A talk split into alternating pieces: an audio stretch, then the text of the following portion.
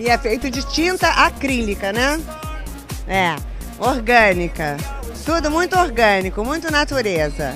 E não pode tocar, tá? Don't touch, it's art.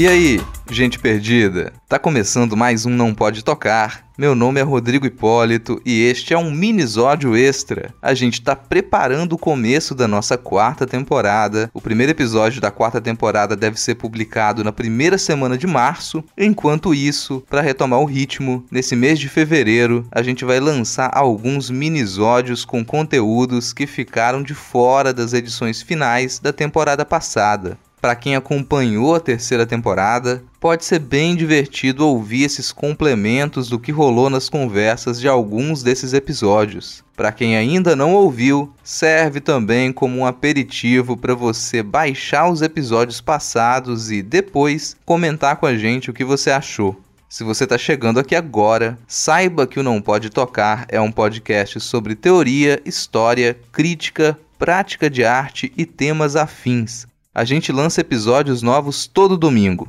Além dos episódios de temporada, no nosso feed você encontra outros programas. Tem o Pataquadas, no qual a Alana de Oliveira repercute as principais notícias do mundo da arte, com colunas abertas do Denis Almeida e da Camila Saloto, e o Não Pode Chorar, no qual a gente conta algumas desventuras da vida e pensa em maneiras criativas de lidar com elas. Se você quiser acompanhar os nossos episódios, o Não Pode Tocar está presente em todas as plataformas de distribuição de podcasts, também no Spotify, Deezer, iTunes e outros aplicativos comumente usados para ouvir música. Você pode ouvir a gente diretamente pelo site notamanuscrita.com, onde a gente posta os nossos episódios, pelo canal do YouTube e até receber os programas por e-mail.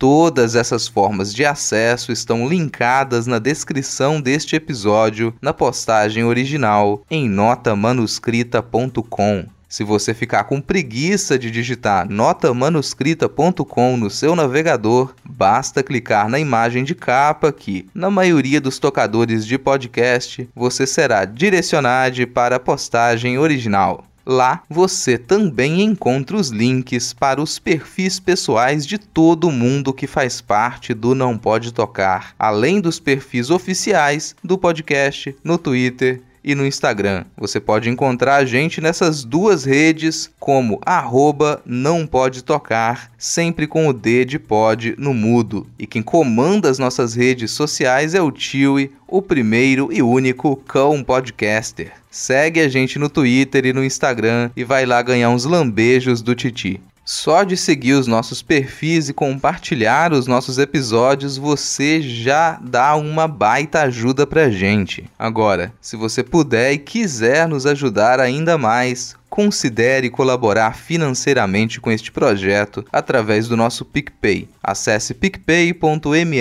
barra não pode tocar e contribua para a produção de conteúdo independente. Se você quiser conferir outras produções nossas, como textos críticos, crônicas, contos, artigos, ilustrações, fotografias, vídeos e muito mais, acesse notamanuscrita.com. Os episódios da terceira temporada que deram origem a este conteúdo conteúdo extra estão listados na descrição. Acesse e indique produções independentes. Se prepare para essa quarta temporada que estará cheia de conversas, entrevistas, temáticas e ensaios super interessantes. A gente faz tudo com muito carinho e eu espero que você goste. Por enquanto, aproveite esses minisódios de fevereiro, beba água e, se possível, fique em casa. Bora lá!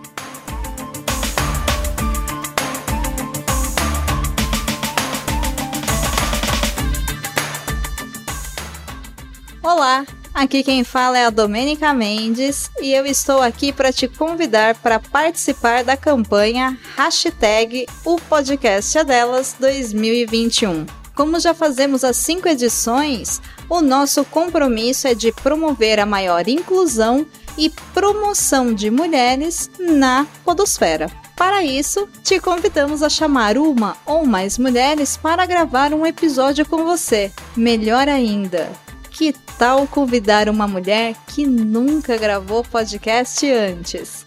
Se inscreva e saiba todas as novidades desse ano em o podcastdelas.com.br. A gente está esperando por você.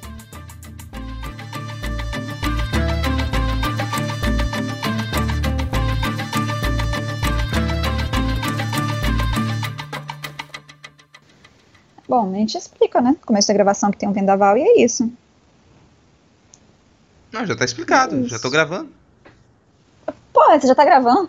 É, já eu inicio a chamada, já tô gravando já. Ok, ok. Lembrei do Denis falando. Você espia. O Rodrigo já tá gravando.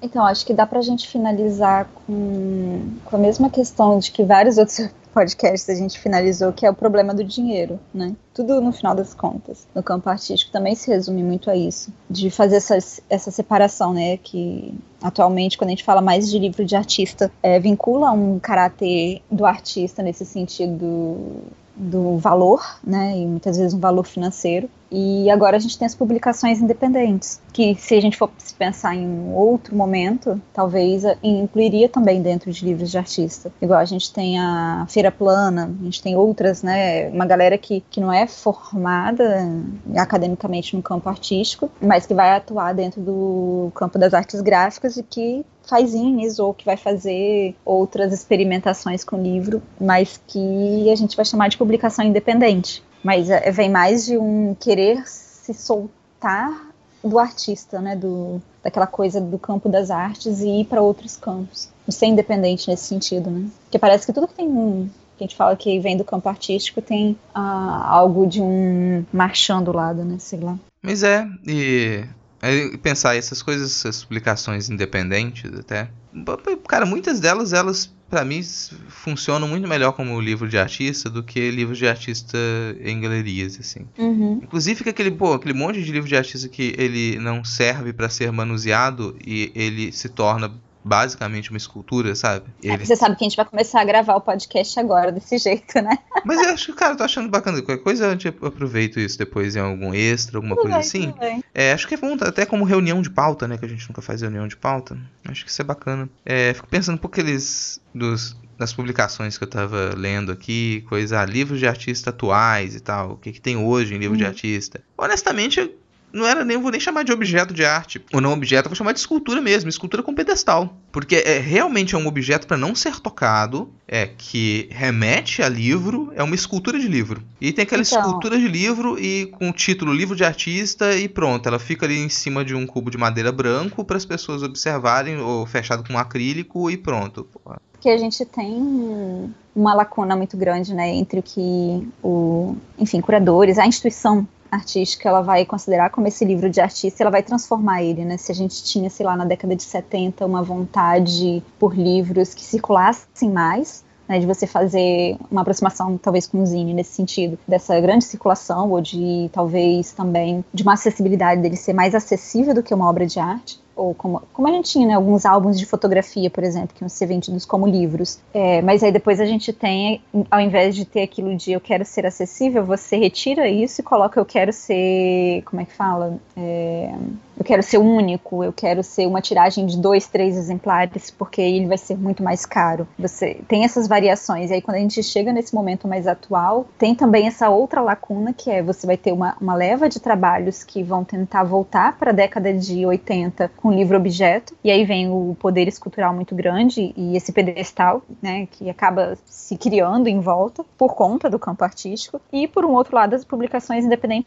vão funcionar muito mais como livros de artistas desse propósito propósito inicial de circulação do que seria outras produções. É, sempre tem esse choque, né, entre aquilo que que se propõe num âmbito mais aberto de, de experiência, de compartilhamento, de, to, de toque, de experimentação mesmo, e que vai ser engolido pelo campo artístico e falar, não, então agora vamos colocar em cima de um pedestal, mesmo que muitas vezes esse pedestal não exista fisicamente, mas ele está na ideia, né, de eu tenho um livro que ele é um livro de artista, mas ele é formado por placas de vidro que não podem ser tocadas, nesse sentido, sei lá. Lembro de um livro de artista que eu tinha visto numa exposição que era. Ai, como que era o nome? Ah, não vou lembrar agora, mas ele tentava falar, dialogar com a ideia de reflexo e de brilho do dia. Então ele ficava no terraço do, do lugar da exposição. E você via aqueles vidros, era, era bonito, assim, interessante tudo, mas é, era um objeto tão, tão escultórico que se não fosse escrito livro de artista e o nome na frente, eu nunca ia associar aquilo com um livro de artista, né? De, de não tá questionando o que é um livro, não tá dialogando com a ideia de livro, não tá dialogando com nada do que conforma um livro, no sentido não só gráfico, textual, visual ou de herança histórica, nem de experiência, porque a experiência não toca o livro. A única coisa que se, se aproximava era o título, livro de artista. Aí a gente tem uma complicação muito grande. E assim, fico lá, pensando tem, que. Tem muito disso. Tem uma, uma das piadas que eu vou. Piada não, né? Um comentário que eu vou fazer no, na gravação também. Piada não. São comentários, comentários. que a gente ri. É uma piada, mas é um comentário pra ir.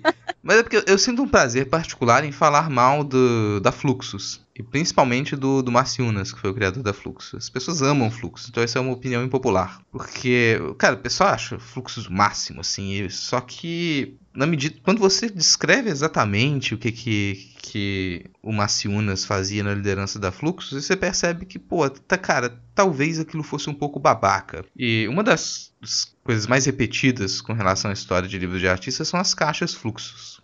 Os fluxos box lá. E o pessoal que reclama da, das, das omelete box, sabe? De todas as boxes que o pessoal faz aí, é, Magic Box, que vai lá e as pessoas reúnem aquele monte de produto que comprou em qualquer lugar ali a 15 centavos e, e vende um plano para você receber uma caixa especial por mês a 200 reais. E você recebe aquele monte de porcaria como assinante de uma caixa. Pessoal que acha isso acha, pô, isso aqui, olha, cara, tá me dando um golpe, é otário quem fica encomendando essas caixas. O Marciunas fazia a mesma maldita coisa. A mesma maldita coisa, sabe? O pessoal pega aquelas Fluxus Box lá, tem uma, uma uma leva de Fluxus Box que era realmente trabalhos de outros artistas que ele coletava ou pedia para eles e eles e aquilo compunha a caixa. E eram trabalhos de artistas que iam ali e muitas vezes esses artistas eram passados para trás também. Ele passava a perna em alguns artistas para poder vender aquelas caixas com, com o trabalho deles, sem eles ganharem nada. Às vezes nem crédito, tá? Às vezes quem vai dar crédito para algumas coisas é historiador. Mas o começo dessa,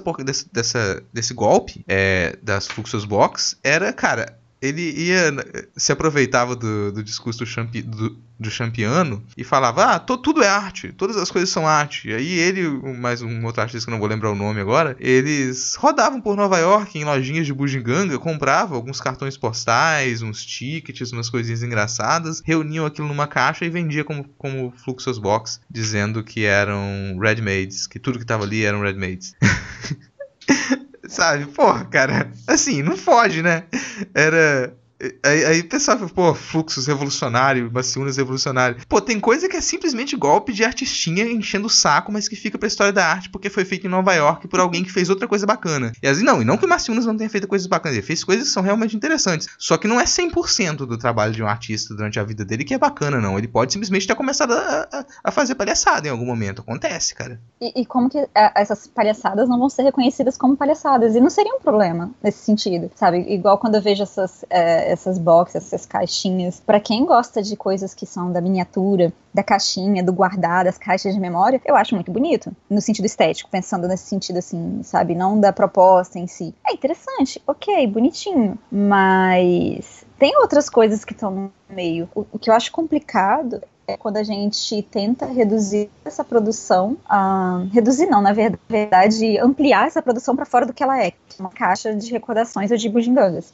Uhum. Não deixa de ser. Tem o seu valor, de certa forma, sim, né? Se a gente for pensar em, em exploração da forma, do trabalho, etc. Mas o, a, a lábia que se constrói em cima dos trabalhos a partir da fala do artista, né? O, o, que a gente vai ter dos escritos de artistas, a gente também tem o desenvolvimento da lábia do artista. E que isso faz parte dentro da história da arte. A gente só não encara isso como um objeto é, de estudo, mas que, que faz parte, faz. Mas aí quando eu vejo, igual você falou, né, vamos rir um pouco, sempre quando eu me deparo com esses trabalhos, tanto do Fluxus quanto alguns outros livros de artistas posteriores, né, da década de 70, mais ou menos, eu fico pensando como que todo mundo tava se achando, nossa, super explorador da forma, etc né? Nossa, e pensando o livro, a caixa, manusear. E aí eu vou encontrar, sei lá, livros do. Nossa, moto maldita. Eu vou encontrar livros que são, por exemplo, o livro ilegível ou os pré-livros do Bruno Munari, que vai ser uhum. década de 50, sabe?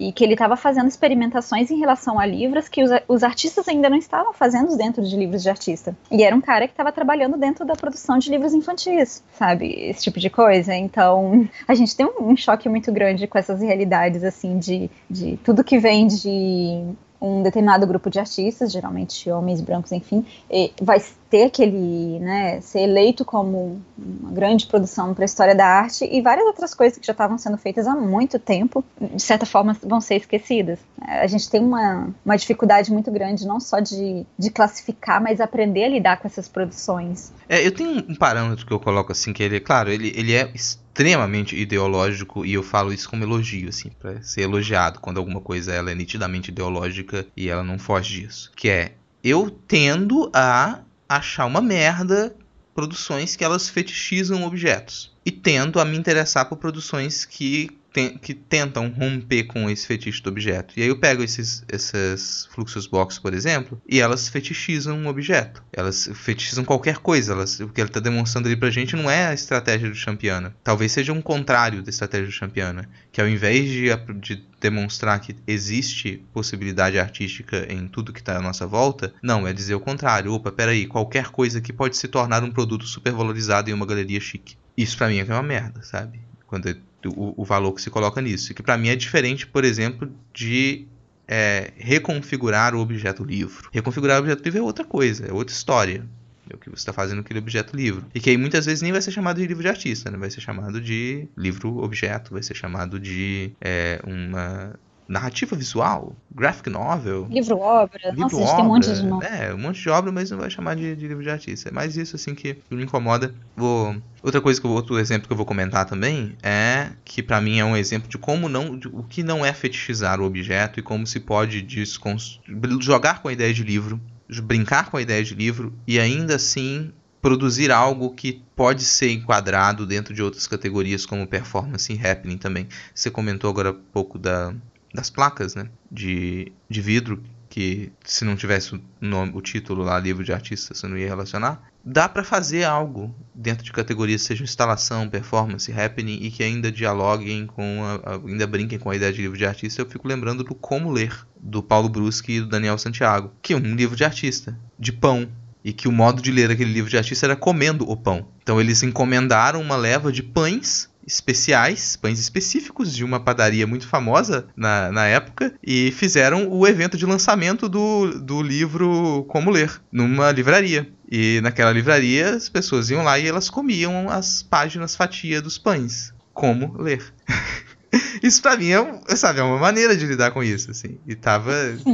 E, inclusive, olha, vou fazer esse evento, é um happening. E eu vou fazer esse happening dentro de uma livraria. E tem um objeto que eu vou considerar como livro, que é esse pão. E a nossa, o que é interessante pra gente aqui é pensar essa relação do, do comer o livro. E, cara, para mim funciona muito bem. Dava, sim. Dava para ter uma, uma instalação com, com vidros e que ela pudesse relacionar com o livro de artista, mas a pessoa não pensou muito bem sobre isso. Ela quis fazer uma exposição bacana, uma exposição legal. E que pode ter sido uma exposição muito interessante. Só não necessariamente se relaciona com o livro de artista. É, mas é naquela hora que a gente pergunta, por que que você... Por que livro de artista? Hum, por que livro? Porque, sabe, se você vai é, colocar um título, o título ele, ele é como um título de livro. Você a leitura, ela já começa na capa, ela começa no seu primeiro contato com aquela produção. Se ela não começa pela leitura do título, ela começa na hora que você pegou o livro, talvez, sabe, sentiu o peso dele. Tudo isso entra dentro da experiência do livro. Então, se a gente tem uma produção artística que ela tem um título que começa como livro de artista, qual é a conexão que isso, que isso surge para dentro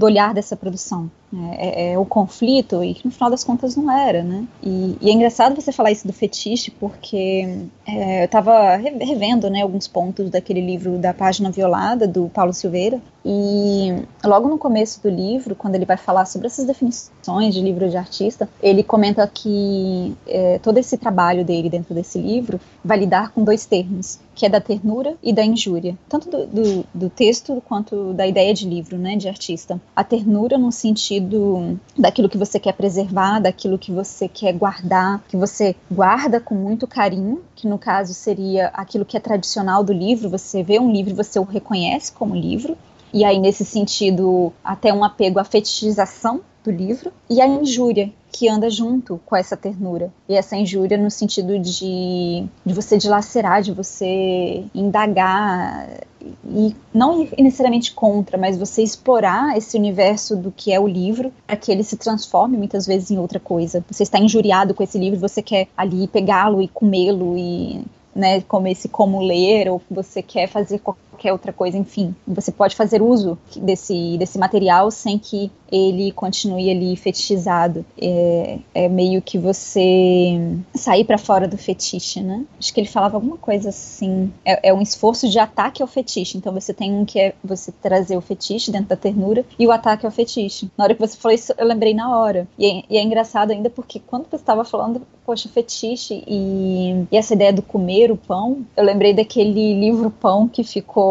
Era livro Pão que falava mesmo? ou era poema pão, não lembro agora, acho que era livro pão, que ele ficou na minha geladeira por mais de um mês. Não sei se você lembra disso. Porque eu fui numa defesa, né, de uma, uma pós, alguma coisa assim, e a menina trabalhou com livros de artistas e era, ela fez um livro pão. E ela me deu esse livro pão lá em São Paulo, pensei, vou levar para casa, que aí eu passo o processo de abrir o livro.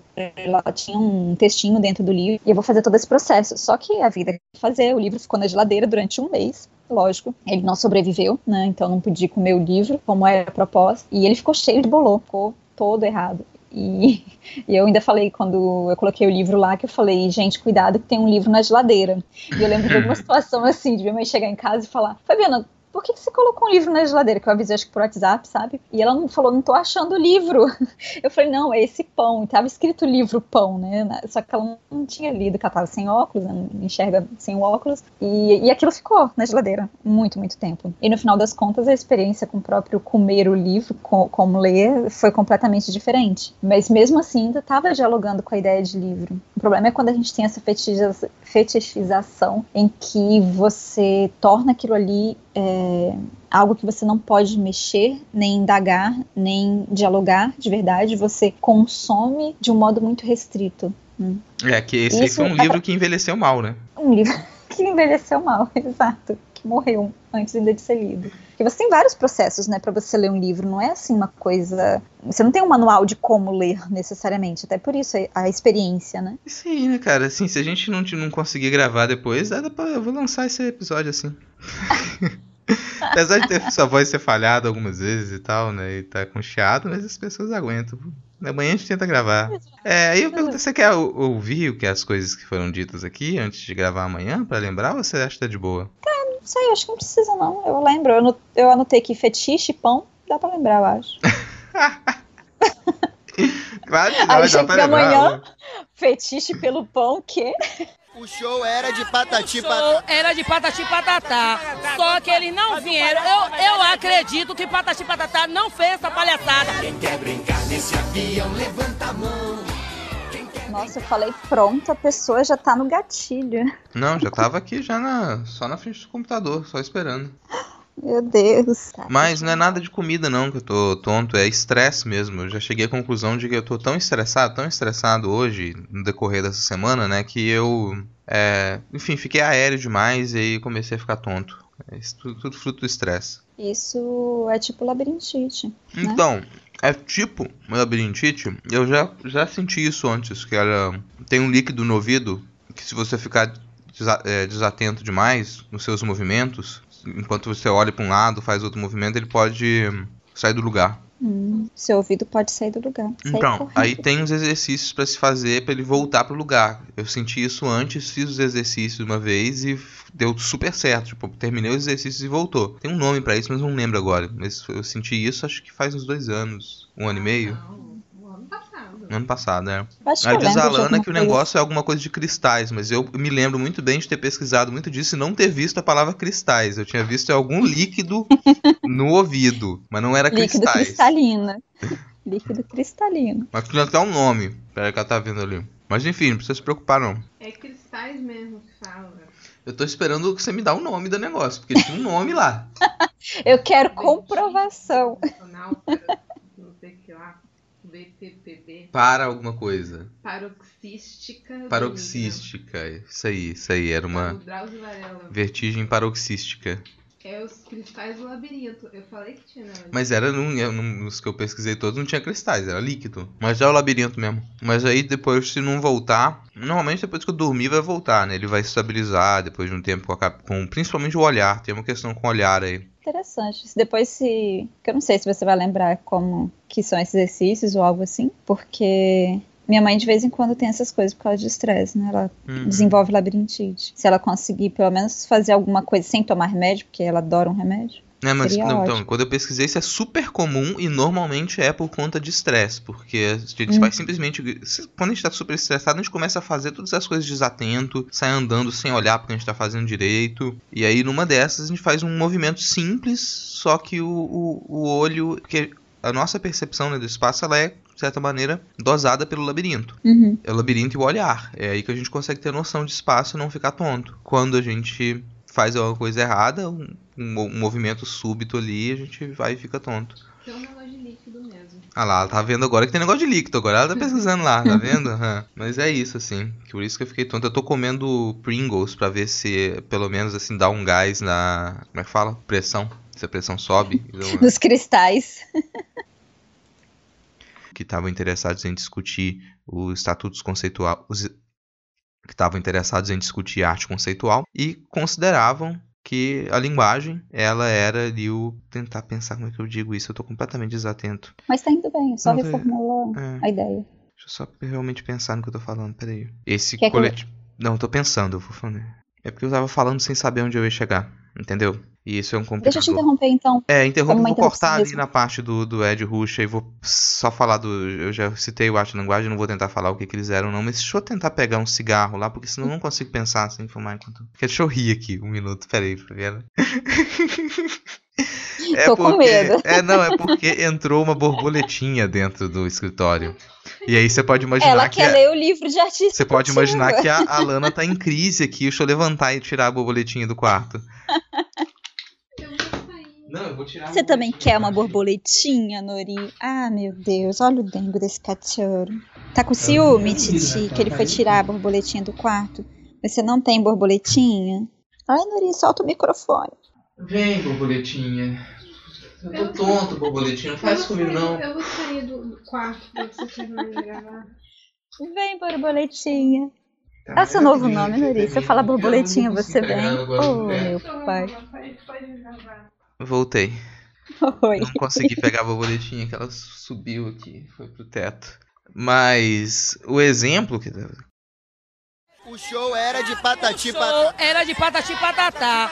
Só que eles não vieram. Eu, eu acredito que patati patatá não fez essa palhaçada.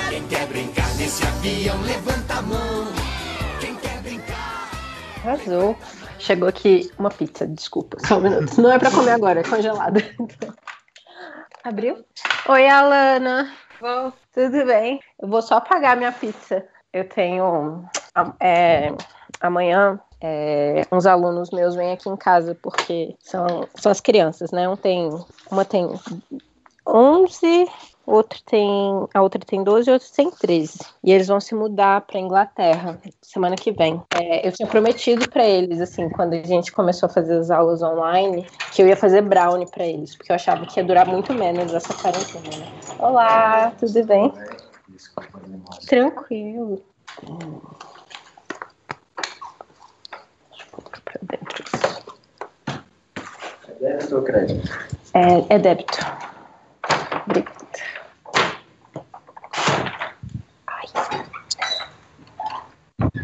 Quer que envie o comprovante? não precisa não.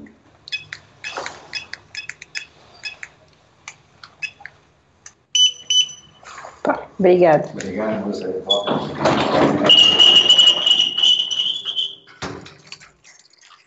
Alô? Oi. Oi. Vocês estavam aí o tempo inteiro, né? A gente tava. Não, e o- o- os extras de férias vão ser ótimos essa, nesse final de temporada. Vocês já estão gravando? Já, tô gravando tudo. Ai, meu Deus. Eu tô, esse É. tempo todo eu devo ter saído de casa cinco vezes. Devo ter pisado Caraca. fora de casa cinco vezes. A Lana vai ao mercado duas vezes por semana, uma vez por semana, e eu não tenho pisado fora de casa. Eu provavelmente eu vou me assustar muito quando eu realmente sair de casa, cara. E como, e, e como vocês dividiram isso? Não, a gente não é nem que a gente, como que a gente dividiu isso, assim. É. Foi, acho que foi acontecendo, cara. Aconteceu, porque basicamente eu prefiro ir no mercado do que deixar o Rodrigo ir no mercado. Ah, Eu prefiro sim. eu fazer as compras. e eu acho melhor ir sozinha do que em dois, porque Aham. acho que eu vou mais rápido. Justo. E, E quanto menos gente, melhor, né? É. é, e aí acabou ficando assim. Eu tenho Meu uma tendência melhorou? de ir ao mercado e sair puxando coisa, sabe? Eu não vou olhando muito. Ah, tô passando pelo corredor, É, isso aqui é bonito, Ah, joga pro carrinho. Isso aqui é bonito, joga pro carrinho. É, ele acaba pegando mais coisa do que precisa. E aí ele fica estressado com a quantidade de gente, e ele chega um momento que ele não consegue mais raciocinar.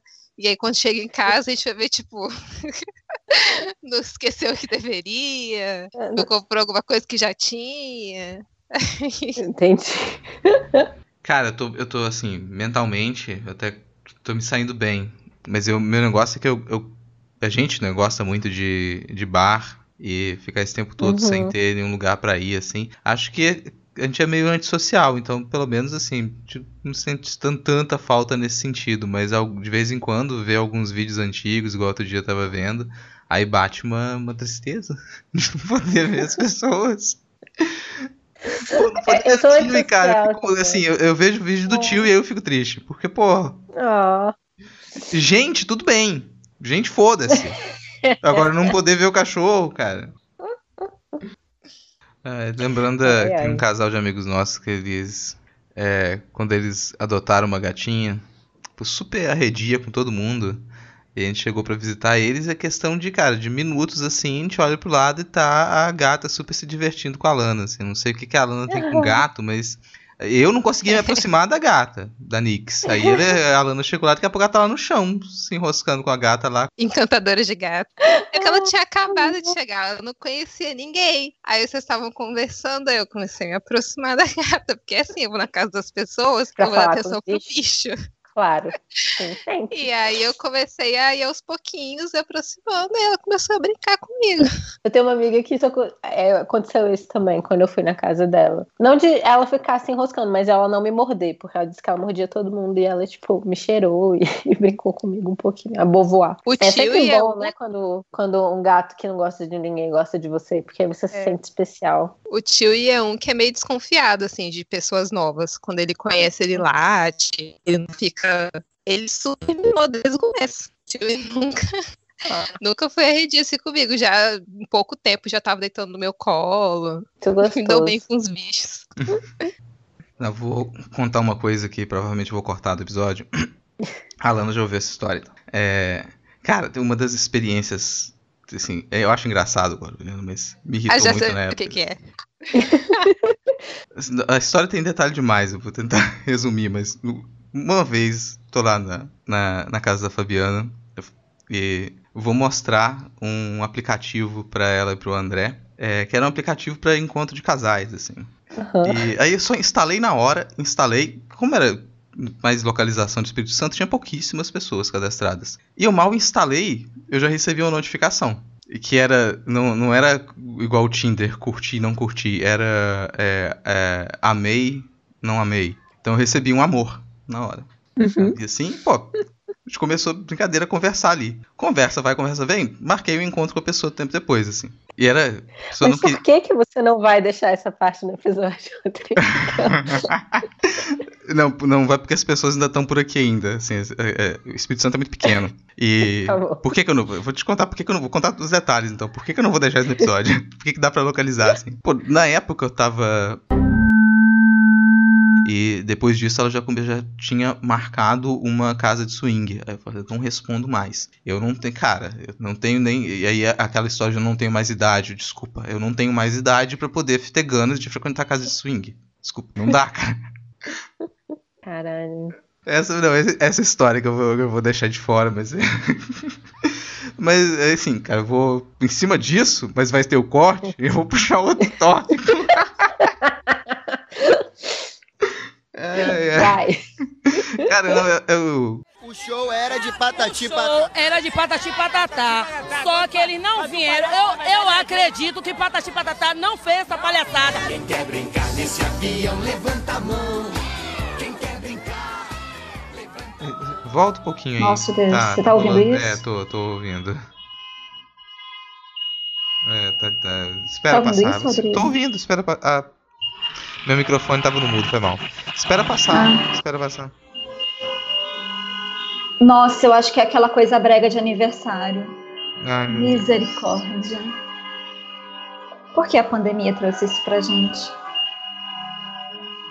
Hum. Puta que pariu, mano. É buzina e piano, faz todo sentido.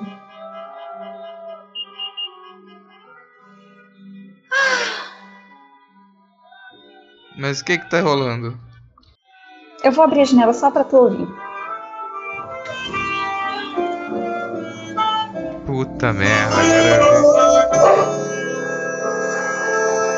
Nossa, a Nori ficou louca. Peraí que eu preciso abrir a porta pra ela.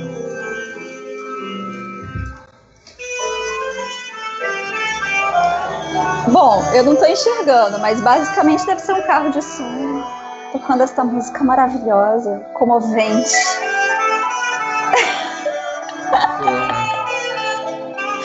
Puta que pariu. É o que que é isso, moço? É um aniversário pra mim. Eu acho que eu vou lá, Rodrigo, eu já volto. Pera aí rapidinho. Você pausa. Eu não sei se você pode pausar Vai a lá, gravação. vai lá, vai lá, vai lá, vai lá.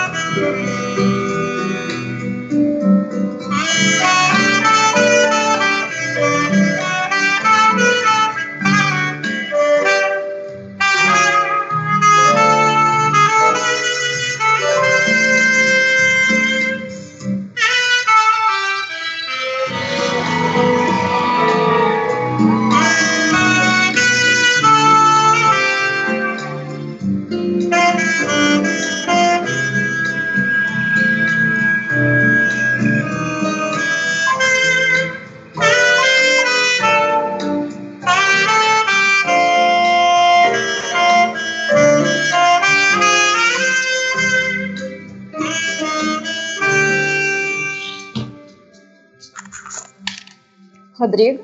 Tô aqui, espera passar isso. Ai, a pandemia vai ter que ser muito estudada. Vixe! Nossa senhora. Colocou. Emendou uma coisa na outra. Eu tô achando que você vai longe.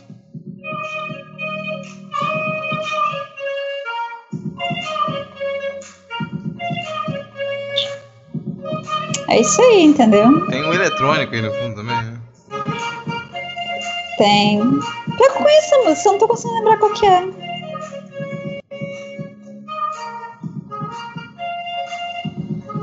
É a Isso música é, isso é brasileira. Bruno Mars, né? É? Ah, nossa Deus, não, é aquele do Marron 5, Ah, é, Maroon 5. que é. a- o clipe dele é figurado no negócio de casamento. É e, verdade. e aí faz sentido, que eles estão comemorando as Sugar. bodas de prata, né? Isso.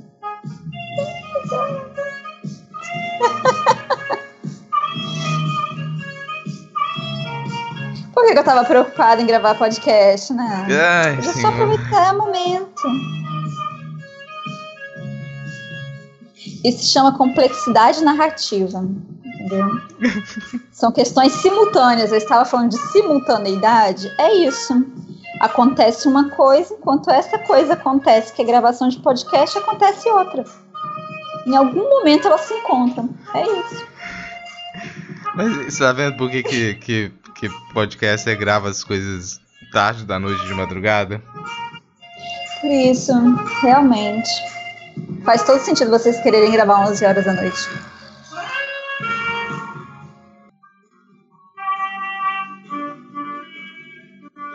Cara, tô pensando quanto tempo isso vai durar. Porque já estão partindo pra outra música já.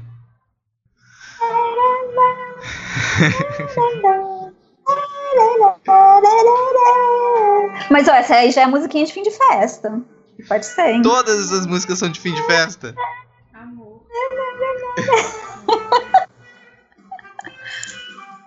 Não tem romantismo. Você não tem romantismo. Tô tocando.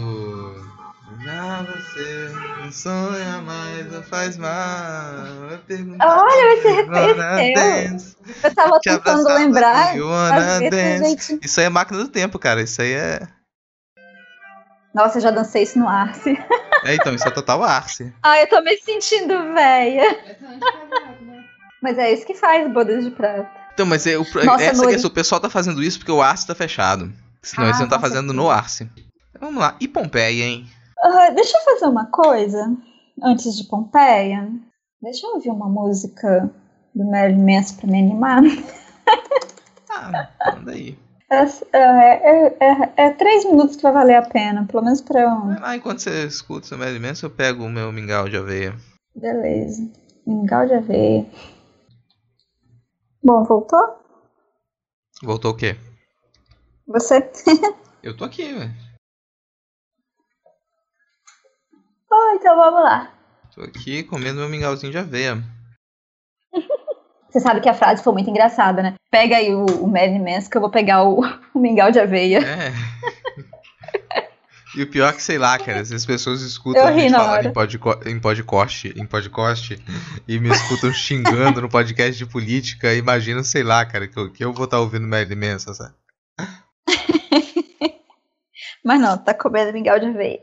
Aí você tá falando lá de construir pontes, de das pessoas terem um melhor relacionamento consigo mesmos e, sobreviver bem à pandemia e tá ouvindo Marilyn Manson. É um jeito de sobreviver à pandemia. Bom, posso falar? Uhum.